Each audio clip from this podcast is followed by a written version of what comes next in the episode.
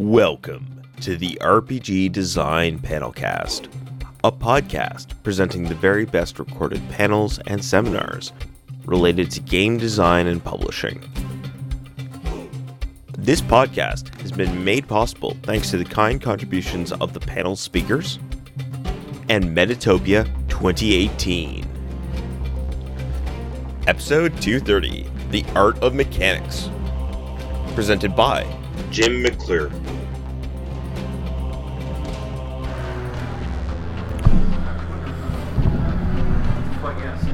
Now I get that weird, awkward point where I'm like, is everyone here thinking of board games or RPGs? Because we're going to talk about RPGs. Applicable to board games. Very applicable. How mechanics influence play. We can talk about this for an hour. Sure.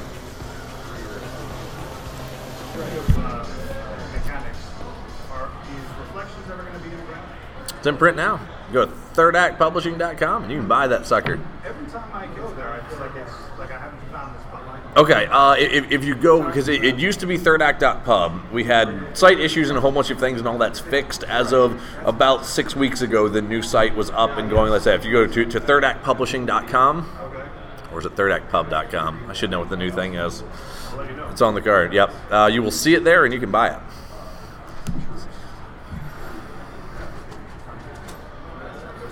Third Act Pub. Thirdactpub.com. That sounds good. We were going to talk about reflections tonight, as a matter of fact. Oh yes, yes. My God, there's people with notebooks. It is 10 o'clock on the last day of the convention. These are expectations I am not prepared to handle. I think you go for it. Steal it. Well, if someone's looking for a pencil, I'm pointing them straight at you. Like you're the thief, clearly.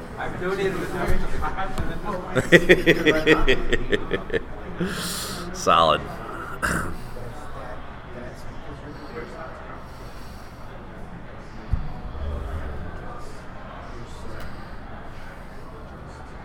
I feel like some people walk through for the shortcut and then suddenly feel obligated when they make eye contact with the panelist. It's like, hey, you're gonna sit down join the panel, aren't you? Yeah, there we go.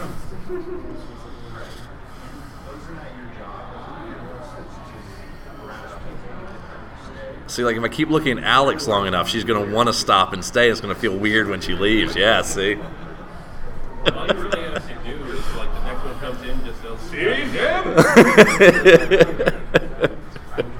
I was telling a story earlier about yeah some of the wonderful powers you can do with mechanics. I, I've I've developed a little uh, one-player RPG that is it's an unpublished thing. My Patreon backers got it, um, and it's fascinating. It's about a little tiny creature that shows up at your door. This is told to you in a narrative, uh, and then is like, "Hey, I'm your little guardian. I'm going to protect you from danger."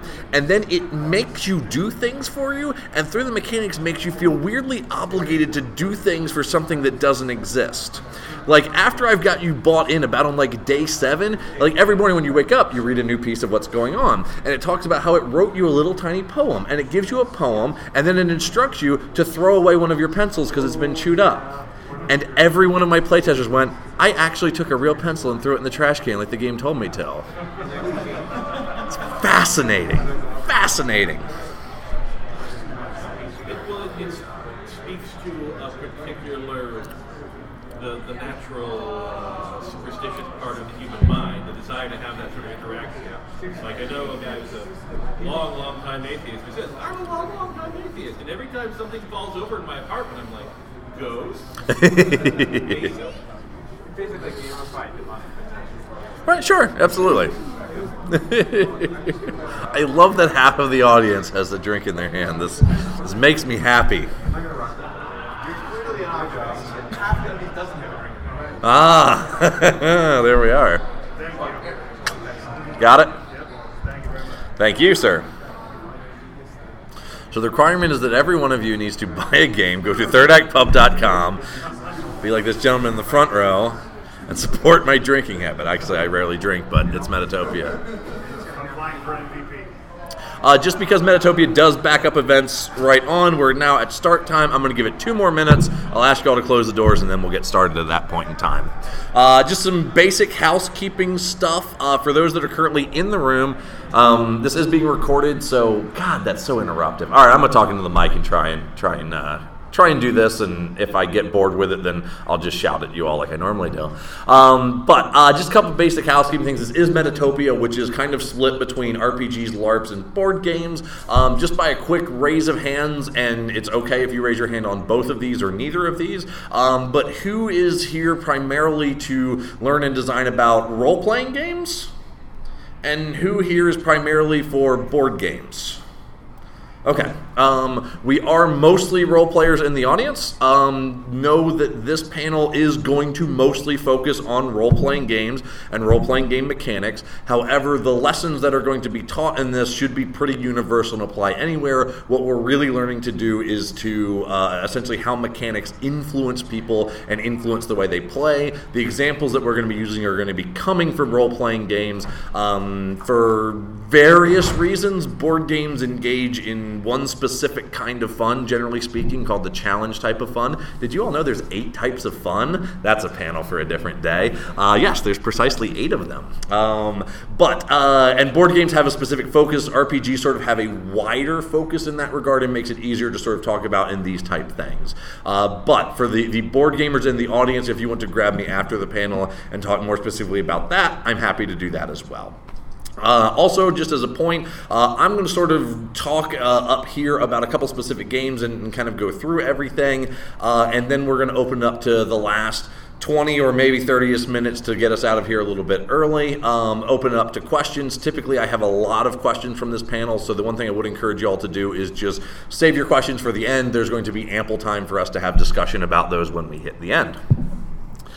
It is now 10:02 on Saturday evening in Metatopia. For those who have drinks, raise them up, enjoy yourselves, and we are going to learn about the art of mechanics. Forgot I had a straw. That's dangerous. I was told that this drink doesn't match the kilt. Now, in my defense, I feel like the combination of this drink and the kilt match the personality, so I think I'm still still in the in the right realm here.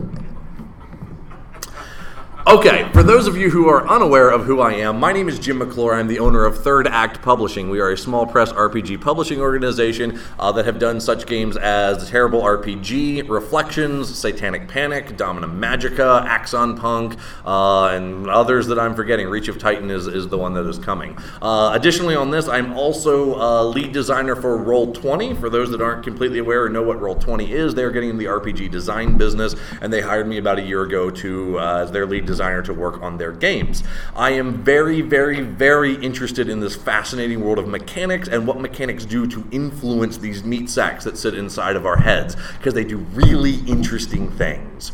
So we're here to talk about that and, and the art of what mechanics do to influence play. Um, because I am one that comes very much from the, the concept of mechanics aren't just something that exists that can be ignored. They do influence what we do and how people interact with our games and what type of experiences they have. They are vitally, vitally important.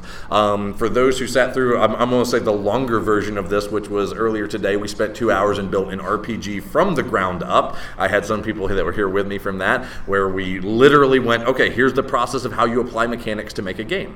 Uh, this is going to be much more focus on specific mechanics and using examples, especially as most of you all come from the uh, RPG world. Uh, we're going to be using mechanics that you understand. Um, so let's start out as any good mechanical discussion would be with alignment from D&D, right? We don't want any arguments, so we're going to start with the most controversial thing there's ever been. Woohoo!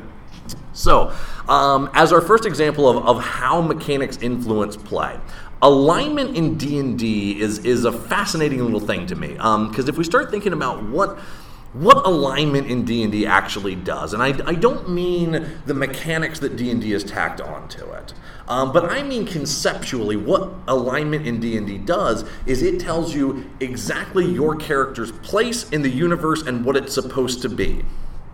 It also tells you that it should never change because to change alignment in D&D is a penalty based on the supporting mechanics depending on class for who, who's relevant that is. So this this alignment system and what Jim McClure's issue with it is is the fact is it tells our characters to be static. It tells you you are lawful good. You are to be lawful good. If you do something non-lawful good, the GM might change it because you messed up. That I think causes static characters. It's designed to cause static characters. I don't think intentionally so. I think intentionally it's designed to give you your little place within the universe and make it feel good for why you killed the other intelligent creatures and let you sleep at night. But practically, what it's done is it has told you this is your place, stay in your place as a person that studies story structure, I don't like that. How boring of a story is it to start in one place and end in the same place, unless it's a very, very sad story, but that's a different topic. Change in character is interesting, change is dynamic, progression is fascinating. Why aren't we encouraging people to change alignment? To me that would be a better story structure. I have a proposal for you all to sort how we, we start seeing how mechanics influence play. What if i were to take d&d and i were to make a mechanic where i go you start out as one alignment. Once you change that alignment you get a one time per play session boost based on the level that you made the change at to a damage roll. Suddenly you want to change alignment don't you but it's problematic. Because is it a fun story to just go like, hey, I'm lawful good, and then an hour into it, I killed a guy, I'm evil now, give me my bonus, please. So we don't want that because that's not interesting. What we want is people to change over time. And changing back would be boring. We don't want them to game that. So why don't we go, hey, here's what I'm going to give you. When you change your alignment, let's say it's at level four, you gain that plus four bonus for the rest of the game. One time per combat session, plus four bonus to an attack or damage roll. You can change it whatever level you want. You can change it level one. You're going to be locked in at a plus one bonus for the rest of the game.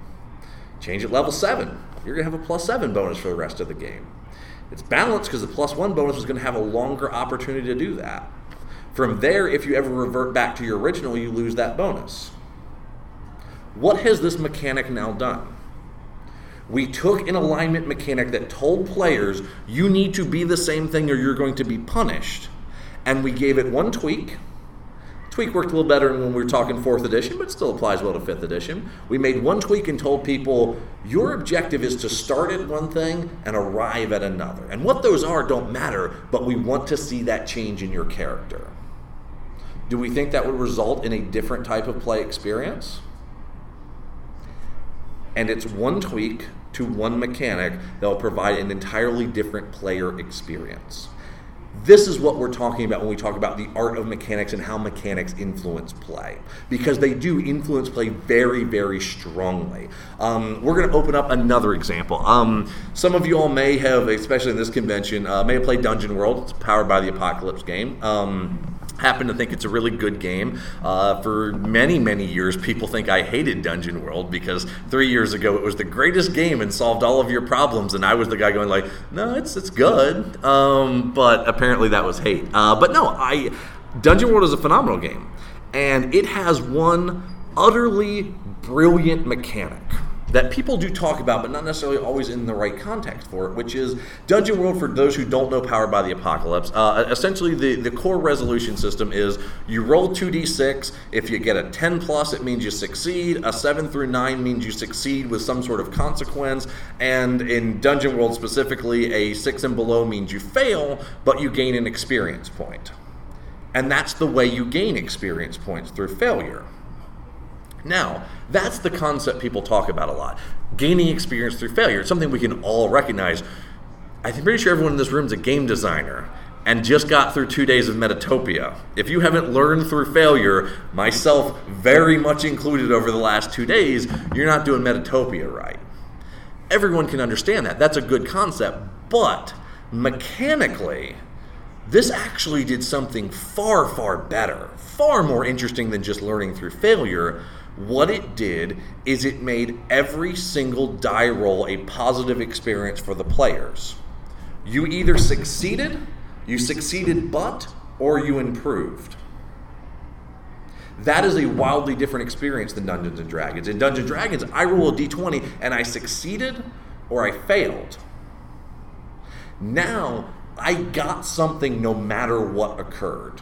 No matter what result came up on the die, I either narratively got what I want or I mechanically on my character sheet got something. We just hit a game where every single die roll makes me happy as a player. It's fascinating. What does that mechanic encourage to do, though? Because there's another level to this. I saw it over there. Roll dice, take actions. Every action you take as a player benefits you. So the game is telling you take actions all the damn time. Keep rolling those dice, keep doing things, and that's intentional in the game. Because there is no bad result when you pick up those die, only things that can benefit you. Therefore, it's making you do stuff mechanics influencing play. That little thing of giving that point of experience and only giving experience points that way did far, far, far more than just learn through experience. It changed the entire dynamic of what was going on. Rolling dice was no longer a risk, rolling dice was only a reward fascinating little game for that. Uh, the gambling industry would say that's a terrible, terrible design, which is a whole long other conversation. You need points of pain for the players, which actually I agree with, but it was trying to accomplish a specific thing. I am tired of people sitting back and doing nothing. I want my players to take actions, and it did it masterfully. It is brilliant, brilliant that design. I'm so in love with Dungeon World. Um, so to pivot from there, and if you can't tell, this is kind of our format. We're gonna we're gonna talk about mechanics in a bunch of different ways, and then, as I said, we're gonna open it up to to discussion, so we can talk about whatever we want. Um, for those that know me, or maybe listen to me on podcasts, I talk a lot. I am the world's biggest fan of Legend of the Five Rings. Some of you all may have known this. It's the greatest game man has ever made. Funny story. Tabletop's the highest form of art known to mankind, and it is the greatest game that humanity has ever produced. I love L5R. It's fantastic. I will specifically say I am referring to 4th edition L5R. Fantasy Flight just released their 5th edition. I have not opened the box yet, so I don't have a comment on that. And what I'm about to talk to is all in reference to 4th edition L5R the most brilliant mechanic, and, and just to, to Tarantino this a little bit, I'm about to tell you what's amazing and then how it's so fundamentally flawed the game is terrible. Yeah, yeah. I, this is the one time for those that know me that Jim is going to talk terrible, bad things about L5R because it's a horribly flawed to the point of catastrophically broken system.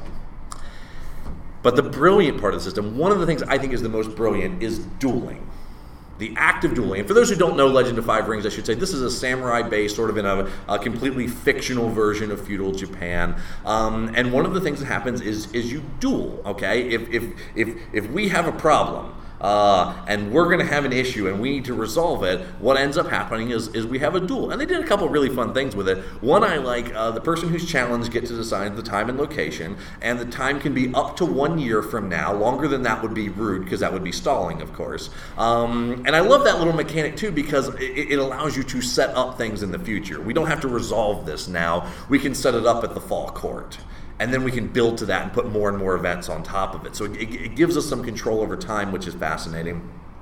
The other thing is, dueling happens to first blood in L5R. So dueling to first blood is, is kind of fascinating because now I can engage with my rival and we can go all out and neither one of us are going to die. We can have a definitive winner, a definitive loser, and both of us are showing up to breakfast the next morning. How many of you, perhaps in your mind, have thought, like, man, how do I have these encounters with the big bad and not have the players just immediately murder hobo them? Well, does your game provide mechanics that allow that to happen? Dueling in L5R is one of those mechanics. To support this mechanic, one of the things that it does is it's whoever wins the duel is legally considered right on the matter. It's above any other evidence, beyond everything, you are right. And if you were to ever try and go against that, you would be doing a breach of honor, which is a mechanic in the game. So suddenly, even if you know he's lying, and your villain, and he just told all of these lies about you in court, and you called him out and you challenged him, and he won his duel. You have to sit there and endure that. And if you speak against it, you get a mechanical hit against you. And it works both ways. Again, fascinating narrative device. Uh, if you haven't noticed the theme, this also opens up a very, very interesting sublayer to it. PvP. You know that thing we're all terrified of in tabletop? Never, ever, ever let the players fight each other because what's going to happen? You have an answer.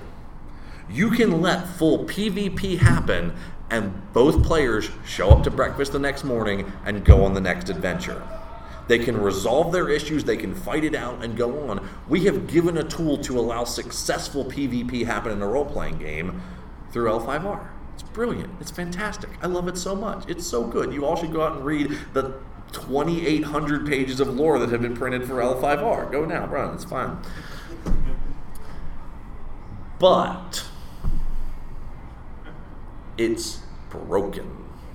And it's broken so badly because everything I just said about how the dueling works and what keeps it together is really this social implication of you have to accept the terms of the duel, and if you don't accept the terms of the duel, then you have a mechanical penalty to you. However, the system took that mechanical penalty and made it so weak that it doesn't matter. Honor in 4th edition L5R, while it's nice to have high honor and it gives you a little boost, it's not that relevant. And if honor is not mechanically relevant, do any of the things tying to it really become that relevant? No. And that's where you can have a misplaced mechanic or a misbalanced mechanic, not in a DPS exchange balance way, but in a balancing the systems of your game. And if it's not set up correctly, it can allow the whole house of cards to fall down. And for those that have played L5R long enough, that's exactly what happens. Because you're required to be this honor bound samurai, and the big mechanical penalty, which is great, have a mechanical penalty. You have to play a samurai. You have to be honorable, unless you're from the Scorpion clan, but we're not going to get down that rabbit hole. You know, you have to be an upstanding citizen and abide by these incredibly strict rules. And the main conflict of the game is how do I deal with a situation when my personal honor conflicts with my honor to duty? That is the core of this game. My Lord tells me to something to do something that I personally think is wrong. How do I deal with that situation? But mechanically, that completely falls apart if it doesn't have a mechanic that equally supports its weight in the game. And then the people that are playing it are only playing it because they're that into and doing it, which I am very much one of. But that's an example of, of, of, how to look at mechanics and how they can break down and fail even when they're trying to do the right thing. For you all that are game designers in this room, one of the things that you really need to consider is how important is this theme to my game needs to exactly equal how strong the mechanic is in the game. If I am playing a game that is about duty bound samurai, and people need to play that. The mechanic that makes people be duty bound samurai needs to be the most powerful thing in the game because that's the most important concept. In Dungeons and Dragons, the most important concept is to go in a dungeon and kill a dragon. And if you look at the game, that's what the overwhelming majority of the mechanics do. It's wonderful. It fits great. D&D is a fantastically designed system. L5R 4th edition is a horribly broken system, and it's the best game mankind has ever made. Those are the inconsistencies Jim gets to say. I need a drink after. Sorry, L5R. Um, whew, tell it's late in the convention season. So there's some other really interesting, fascinating mechanics that I like within the world. Um, many people in the room might know know of John Harper. Um, of course, recent, very much fame. Uh, he's been a prolific designer for a number of years. Um, a guy who did Blades in the Dark is, of course, sort of the thing that a lot of people know these this day and age. But he's designed a lot of games and a lot of really fascinating games. This is another example we want to talk about how, how games can help tell tell some narrative stories. Um, he has a game called The Mustang. It's a free game. It's like two pages long. Um, it's really it's interesting. Um, the concept of the game is essentially it, it- it's sort of like a western themed thing um, almost i guess deadlands is there's some spiritual aspects to it uh, the devil is a stallion that's running out in the desert essentially and and plaguing this one village and people have gotten tired of it and go okay it's time to deal with the devil uh, as you do in the west um, so you have sort of your main character as the one who's gotten together three other people from town. They are at a campfire. They sort of tell their stories to each other about who they are and what the devil has done to them. Pardon me, that's the drinks. And then they will ultimately go and encounter the devil. And each person will have their own fight with the devil, and then the main person will have a fight with the devil and see if they can kill it. And that's the game. It's a short two page RPG. It's designed for a one shot, plays in a couple hours. Um, one of the best short stories I've ever read, but mechanically it's problematic as a game. Okay, and we're going to talk about the, the the issue that I have, and then again how you can do a tweak to interest, introduce very interesting narrative concepts with small mechanics. The only mechanic of this game uh, and, and this is reading verbatim, or I should say reading verbatim from the rules, but this is exactly what the rules say. I'm not skipping out anything on this, which is when each of the three people have a, an encounter with the devil, they flip a coin, um, heads or tails, and then they use that to interpret what happens. Then, when there is the final fight with the main person, who's kind of like a GM figure, it's a little bit shared GM, but the main person is not named uh, and is kind of kind of GM. They'll flip three coins, and based on the heads or tails, they'll narrate what happens. There's no requirement if it's all heads or all tails that someone lived or several died. It's just narrated, which is which is fine. It's okay. Um, but I'm gonna I'm, I'm gonna propose a change to Mr. John Harper, and I've talked to him. He knows I do this at panels and has given it his blessing for it. Although he's told me he won't change his game, and that's fine. Um, but the the proposal is if we want a little bit more narrative story to this, let's let, let's change this mechanic some. Let's go when the players engage in their one-on-one with the devil. They flip a coin. Okay, and when they flip that coin if they get a tails, they die, but they injure the devil. If heads, they escape, but they don't injure the devil. And then when we get to the final, we need a total of three injuries to the devil to kill it. And he'll get his final three flips. And if no one else damaged him, he needs three heads to kill the devil. And if not, he dies and the devil lives. Okay?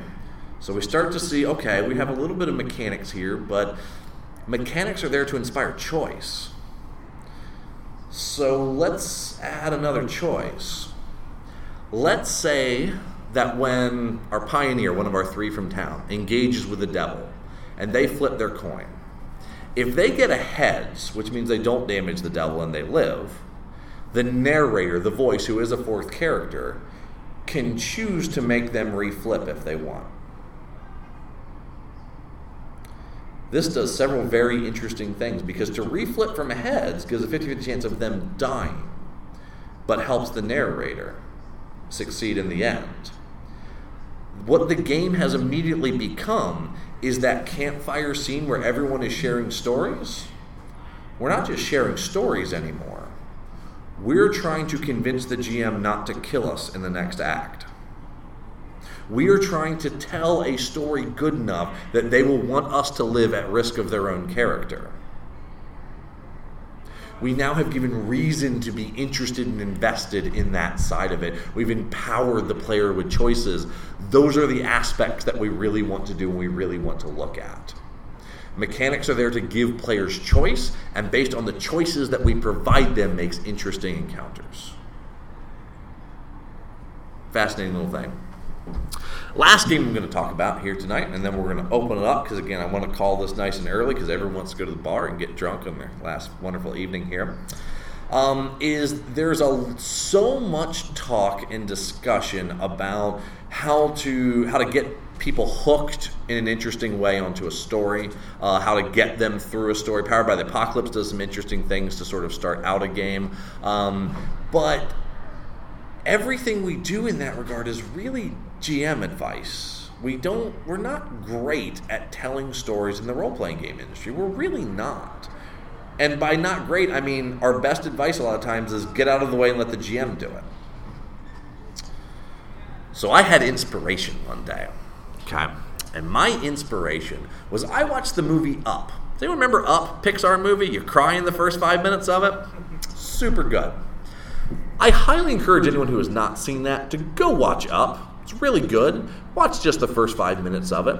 Because what they do is they take characters that you do not know to have you crying about them in five minutes. It's brilliant. It is the most brilliant piece of storytelling I've ever seen outside of Gundam Wing, the greatest story ever told. Tallgeese on my phone cover for those who know.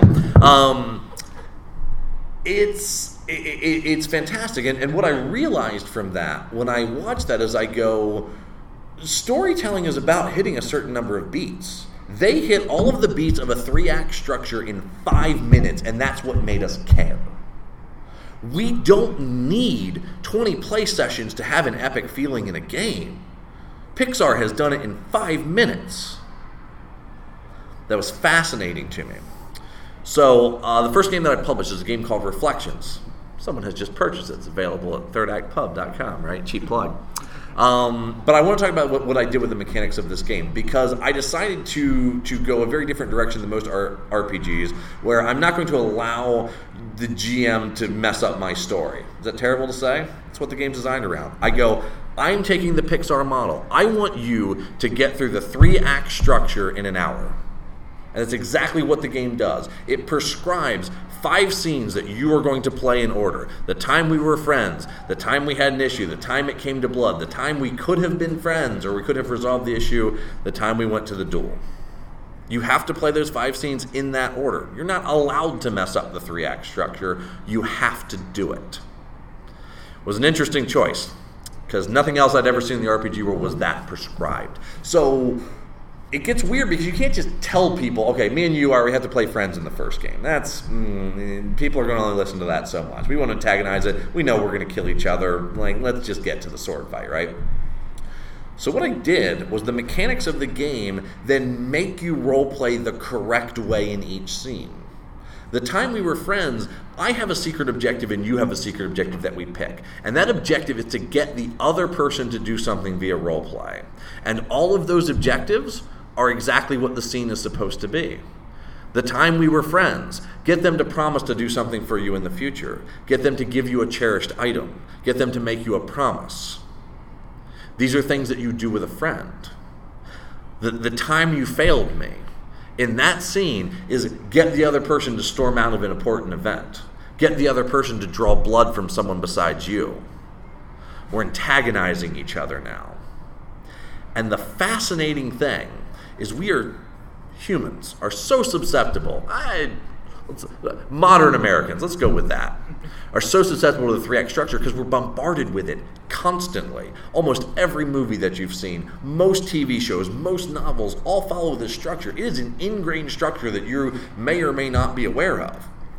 And the reason being is because it's incredibly effective and it's incredibly powerful.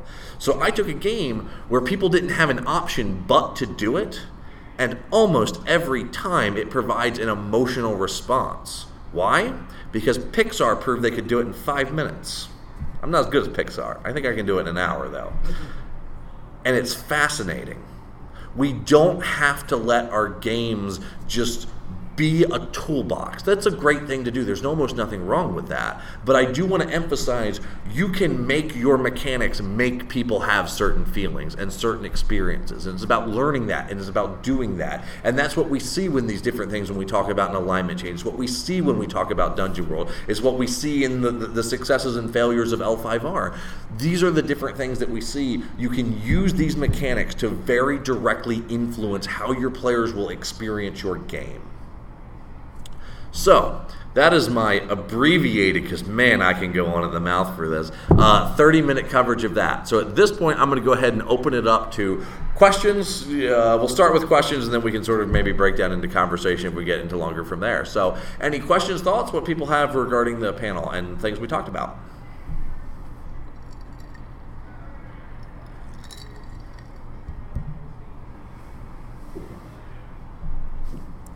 Right back here, and before we get there, I'm going to tell you a fun little thing I was told. Okay, talk about how people act to things, and, and then we will absolutely get to your question. Uh, a, a very wise person once told me, he goes, "Everyone's scared to ask something up front. If you stare at them, within 10 seconds, someone will raise their hand."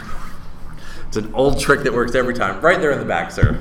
Um, so do you find that labeling and kind of giving away the game that help or hinder making it work? It sounds like in Reflections it's pretty explicit what you're trying to do, and you just feel like it's Yeah, um, and, and just to repeat the question, then this is a podcast here, uh, so I'm going to repeat it on the mic. Uh, essentially, which is the question is: Should we we help, or, or do you think it helps or hinders to directly label the mechanics and what they're doing?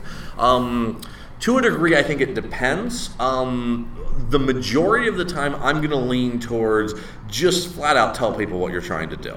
Um, my experience with it is it doesn't seem to affect things one little bit. A- again, in, in Reflections, as we talked about it, I tell people this is the story you're going to play. You don't have a choice. If you're going to play Reflections, this is what you're doing. And hasn't affected anyone one little bit. However, there are certain aspects where I would say you should maybe just tell the GM what's going on because either it's something that the players don't need to know, don't understand, or may perhaps benefit from them not knowing. Um, the, the game I'm actually here playtesting this weekend is called Reach of Titan, and it's about fighting giant, big, larger than life creatures. Not every one of my games is designed to make people cry. Sometimes we just have to have fun and stab big giants. Um, and in that game, there's a lot of information sort of about how the Titans work that's specifically kept from the players because that is more fun to find out through play. And that would be sort of my, my litmus test. Litmus test? Litmus test? Whatever that word is, sure. Um, for, for, for that is would this be something that is more fun to discover during play? Or is this something that's going to be the same regardless? Story structure is going to be the same regardless. Fun through play is something, man, we referenced the eight kinds of fun earlier. It's something that's going to trigger the discovery type of fun, which is to find something along the way that's a new piece of information that excites you, energizes you, gives you choice, gives you options, gives you something new to engage with. Basic structures of the game, basic things of what rules do, don't. Uh, great example 13th Age, escalation dice from 13th Age for anyone who's played that. It's a brilliant mechanic, one of the best mechanics come out in the last 10 years. Um, they are very direct and upfront with what the escalation dice does, which is, and for those who don't know 13th Age, essentially there's a dice in the middle of the table. It's a d6 it starts at 1. Uh, the first round of combat, everyone gets plus 1 to their damage. Next round, it goes to 2. Everyone gets plus 2, good guys and bad guys. And what they do is they're very direct and honest with this. They go, We don't want combats to slog on forever. So what happens is damage just keeps ramping up, so that way there's no big slog at the end. People are just murdering each other outright uh, by the time you're in turn six and turn seven, and they're straight open and honest with that. Furthermore, the 13th Age book is a fascinating read because it was designed by two people who I'm convinced did not like each other um, and had massive fundamental disagreements about what should go in that book, and they put both. They put both sides of it and literally go, here's the mechanic, here is the sidebar. I disagree with him. I think it should be this for so and so. And there's like 30 of those. I don't know that any two people have ever played the same game of 13th Age, uh, but it is a very fascinating read as a designer. So that, that would be my answer to you as far as uh, you know what what I would the only stuff I would recommend keeping from the players is stuff that would be more fun to discover during play. Everything else, tell everyone up front exactly what's going on. They'll have a better experience with it. Other questions?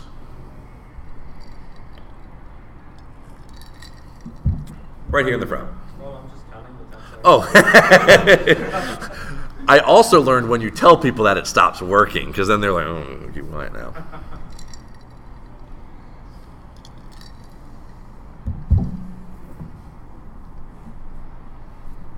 Question? Uh, I was just going to ask, do you have any other favorite examples of mechanics that were super, super interesting to you? Oh my god. Um, I mean, you got my top ones. That's why I used them, I suppose. But um, let's see. Uh, other other fascinating stuff. Um, that's not like super super technical. Um. Okay, yeah. Uh, there's a, a game going around, and because I keep referencing the eight kinds of fun, apparently we're talking about that these days. Um, Dread. Some of you might know this game. It's a horror RPG based around a Jenga tower. Okay.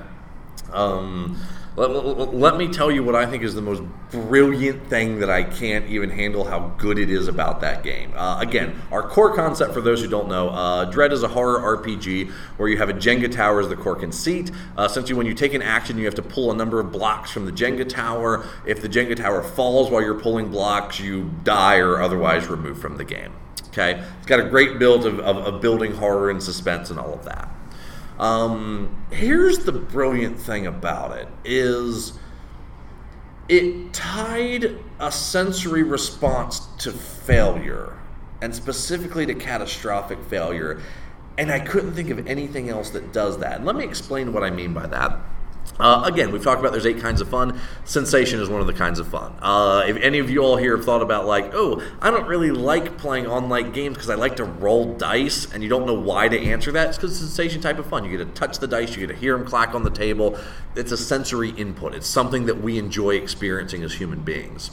Um, with all of our RPGs, though, we pick up dice, we roll our dice, and then there's this break well, the GM tells us if we succeeded or we failed, or we do a little head math or something of that nature. There's no, there's like, okay, you didn't succeed. Dread, when you pull that wrong block, there's this moment of suspense and then this ear piercing clattering wood on table. And you are just told failure, failure, failure, failure, failure in the most catastrophic way, in the most catastrophic thing that can happen in the game. It's utterly brilliant. And I've talked to the designer about it, and he goes, Wow, that's cool. I didn't know that.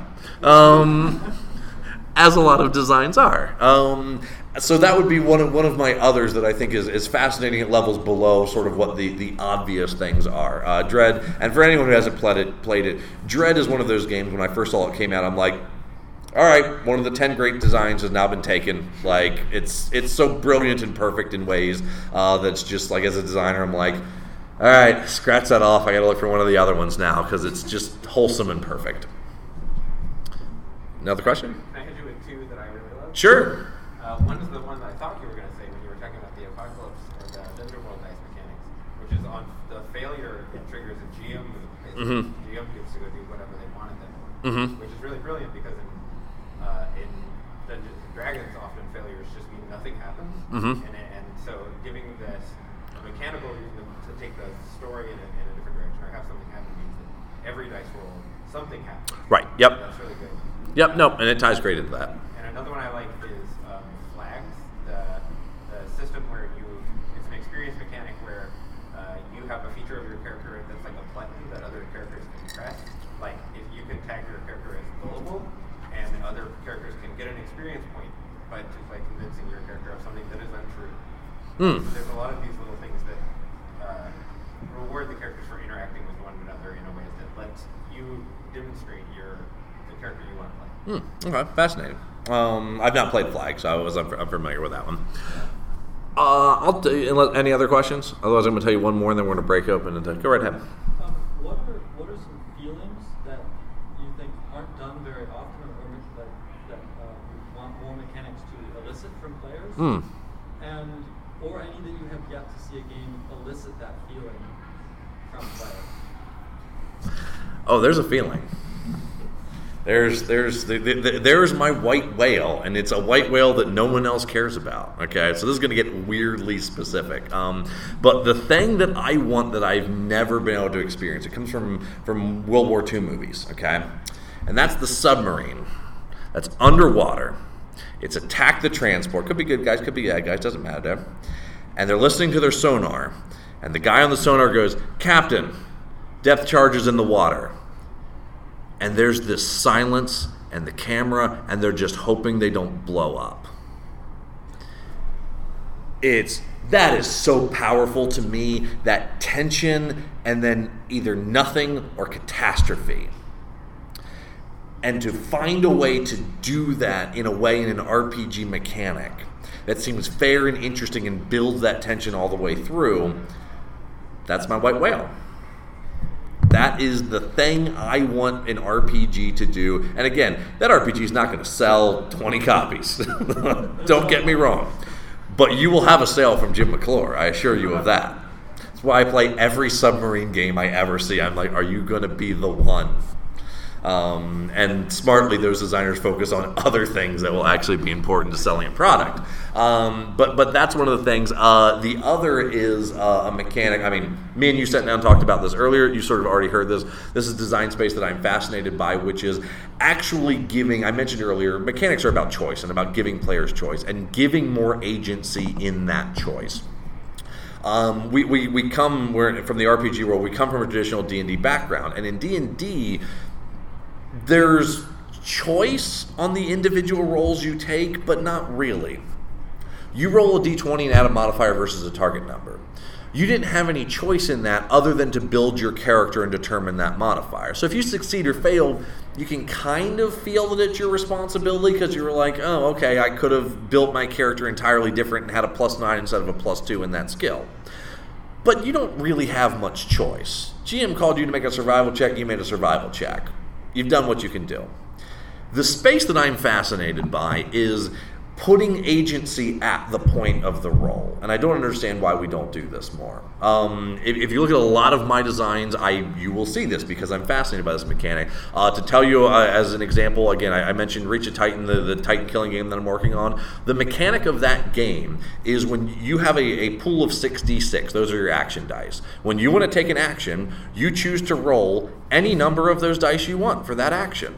And if you beat the target number, you succeed you can take a number of actions equal to however many dice you have available to take actions. So I could take one action in a turn and roll all six d6s on it. I could take four actions in a turn and roll 2d6s, 2d6, 1d6, 1d6. And what happens when then is if I choose that first action, I roll 2d6 and I fail, who was the failure? It's on me. I could have rolled three. I chose to roll two to work the action economy all of the agency is on me as a player. The numbers never feel bad because I'm always the one that messed up. Side note, I'm never mad at the designer for his unbalanced game. I'm mad at myself for not choosing to roll more dice. And I honestly think more games should do that. I, I reference again, I, I, designed a game for Roll20. Uh, I don't like promoting it because it's only available to pro subscribers. And I mean, I guess Roll20 is great. Like, you all should go there and they're fantastic. Um, but Burn Bright, uh, the core system of that is it's a little bonkers, but I think it's cool. Um, which is the core mechanic of the game is everyone has the same 18 skills. Okay, six social, six mental, six physical skills. Every player has the same 18. They're rated from a D4 to a D12. D12 is the best. D4 is the worst. And if you're in combat, when you take an action, you choose which skill you're going to use to do this action, and you can shoot your guns with the stealth skill if you want, as long as you narratively justify it. Go wild with it. But you are going to roll two dice of whatever skill that you're using. As long as you don't get doubles, you succeed. Because you're a competent person. You can succeed at what you're trying to do as long as situation of the universe doesn't conspire against you. Then you can take another action on this turn. But that one you're going to roll three dice. And then an action after that, you're going to roll four dice of whatever your skill is. If you fail, not only does the action fail, there's further penalties that come along with it. So now we have a pressure luck game, which is what our, our scrappy little space adventure is all about. How much can you try and get done in a turn? How far do you push yourself? How much do you risk within your turns before you fail? Again, all the agency is at the players because at the worst possible dice, your 2d4 on your first action, you still have a 75% chance of success. That's the worst probability you can have for a first action. A fourth action? Whew, those numbers have gone down significantly. Do you go for that fourth action? You go for that fifth action. You got those D12s. I wonder what that percentage is. Oh, I mathed that thing out the old way. It was great. So, to directly answer your question, that's I am fascinated by those mechanics that put the agency at the moment of the roll as opposed to putting the agency at character creation. I think that's more dynamic. Uh, any last questions? Right here. I've seen a lot of systems that give mechanical bonuses for good role or for entice, and they're intended to get to take players who don't necessarily want to do role play and entice them to do role play. But it always ends up being kind of a feel bad because those players don't want to do role play, and they see other players who are better at it getting bonuses they're not. Mm-hmm. Have you ever seen a good example of this or something like that that ended up working out? I'm trying to think if I have a good example be, be, because you have ex- established, in my opinion, directly diagnosed the problem. Okay, and and the problem is you're, and a lot of people don't realize is you're rewarding the person in first. You're giving advantage, and in this situation, it's weird to say that, but what it means is the people who are good at role playing are always going to role play, and the people who are quiet are a little bit nervous about that. So now the loud, bombastic individual who everyone laughs about is getting bonus points. And, and I would like to speak up and do a little thing. Okay, thanks. And you got nothing. You have now only made the problem worse with that mechanic. I think that's a bad mechanic. And I don't have an example to show you. I honestly wish I did. I would love to see it. If one of y'all's designs have it, please bring it to me. That that has a way to solve that specific problem, but I've got a theory on how to solve that problem. So the eight kinds of fun, right? That's, I'm gonna have to do a panel on this next year. One of the reasons, and, and you all have probably played enough to, to realize this, you probably either have some people in your group or play with people who sort of show up at games, they're quiet during the table, and you're like, hey, did you have fun? They're like, oh yeah, it was great. It's phenomenal. God, don't those players bug you to no end? Well, well, there's a secret about it, okay? And that is they are actually having fun. And there's one of the types of fun that we engage with is called fellowship. And that is solely gaining enjoyment from being around other people and enjoying your time with them. And there are a lot of people that enjoy tabletop for that reason. We all get to work together and do a big social thing. And as long as we did it, I don't care if the dice were bad, who cares? We all got together and had fun. And I think a lot of times are quiet role players who are actively wanting to be at the table. I mean, it's a different story if it was someone who drugged there and didn't want to be there, but the people who are actively engaging, a lot of times they're very much heavily engaged with that fellowship type of fun. So instead of trying to make them enjoy the expression type of fun, which a lot of times is what this big bombastic role play is, let's stop trying to jam a square peg into a round hole. Let's give them mechanics where they can help everyone else because that's what they're into. And that will give them the engagement they want. The people that don't want to role play are not going to role play. And the more you make them feel bad about it, the less they're going to want to be there. So it, it's it's that's kind of my answer to it. Is I, I, think the solution is a kind of an indirect one, and that is you need to identify what that person is at the table and what they're getting out of the experience. Because it's not most of the time, not that they're uncomfortable or something of that nature. It's just they're not the giant bombastic person, but there is something else in RPGs they are connecting with, and your game should hopefully provide that for them. Or if it does, they'll come to it and they'll love it. Any other questions? It is 12 minutes shy, so we're going to go ahead. Oh, I'm so sorry. Back here. What are the eight types of fun? oh God, let me see if I can actually call them out with doing it. Um, for those who are taking notes, so seriously, where it comes from, um, this isn't something that Jim McClure came up with. It's a document called the MDA, a formal approach to game design. Uh, it is five pages long. It was written by a, a group of MIT people in the early 2000s when they were finally trying to codify like all of these people are doing game design, but there's no actual solid theory. And some super smart people got together and made what's called the MDA, Formal Approach to Game Design. Uh, it outlines the eight kinds of fun in that, as well as a couple other useful tools. I consider it a five page game designer's Bible. Read that thing, understand what it means. I think it is the fundamental building blocks to understanding games. So, if I see if I've stalled long enough to then answer your question, and see if I can rattle these things off. So, it is narrative, expression, fantasy, sensation, discovery, uh, challenge, fellowship. I knew I'd miss one in there. There's one other. Let me see if I can find it. I said narrative and expression, didn't I? Yep. Read them back to me. Did you write them down? Sensation, fellowship, discovery, narrative, uh, I put EXP, Challenge. the challenge, fantasy. Uh, and the fellowship. So it's the second. All right. I, I always miss one. Normally it's sensation. I'm I'm going to give you an answer. Completeness. Samurai. Samurai. That's what it should be. Oh, here we go. Okay. Let's see which one I missed. Uh, sensation, fantasy, narrative, challenge, fellowship, discovery, expression. Oh, The one I missed. It's weirdly named Submission. Okay, and that is our enjoyment of whips and chains and the people that enjoy it. No, clearly not. Um, submission is, and and kind of the reason I often forget about submission is I actually think submission is a form of play that is wholly incompatible with tabletop RPGs. Um, Semi incompatible with board games, but board games can get closer to it. Uh, what submission type of fun is? The easiest way I explain it, I go, it's Candy Crush. It is doing something repetitive at a low cognitive load to allow yourself to decompress and pass time. For anyone that got on the Candy Crush train, sitting there and going like, just doing it, and all of a sudden two hours went by. Uh, for those who play Minecraft, mining out minerals in it, that's all submission type of fun. It's doing something at low cognitive load. I think by default, engagement with tabletop is too high to ever really hit submission. I will say this we were talking about things that we don't see. If someone can find submission type of fun in tabletop, you have a gold mind. And there's People who flip through the rules while the- nothing else is happening. Uh, that could do it. Partially, that can be boredom. That can actually somewhat be discovery, but it could also be submission type of fun. Sure.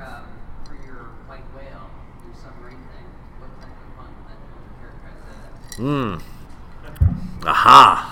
Now we, we now, now we're in a wholly different conversation of is the eight kinds of fun complete? Um, ultimately, you know what, what I'm going to say that is is is its expression.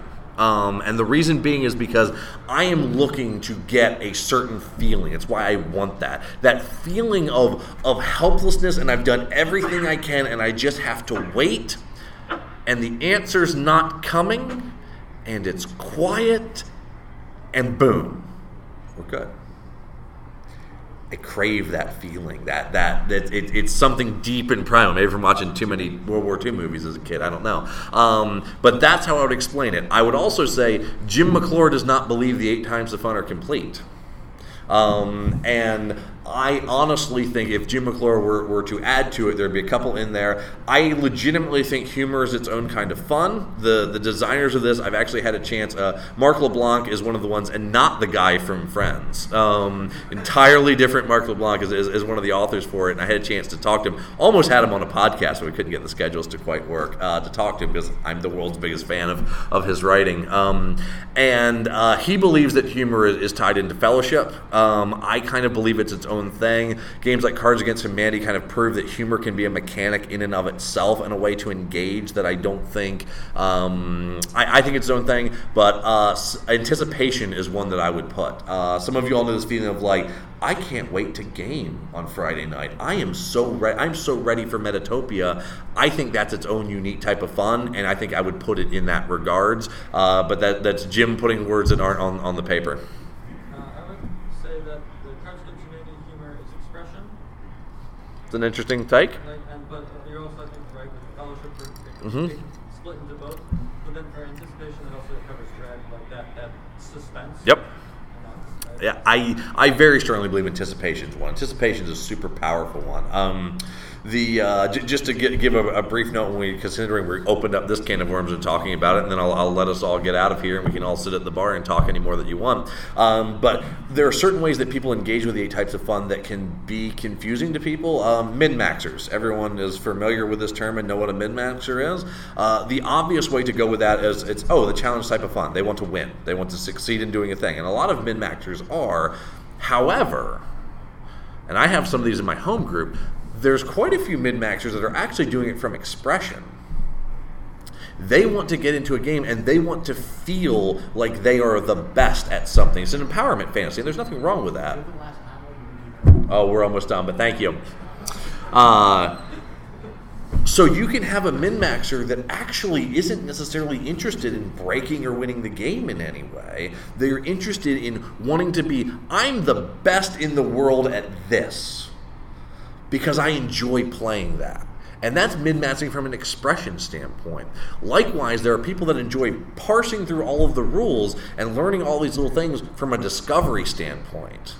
How can I find something that they weren't expecting or that I didn't know or that the internet hasn't figured out yet? That's then going through the rules from a discovery type of fun.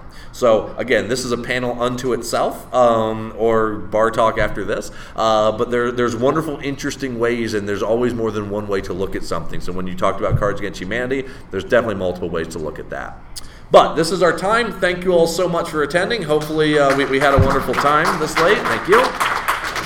Like I said, I will be walking 20 feet in that direction, and anyone who wants to, to continue or have a different conversation, I'll be there.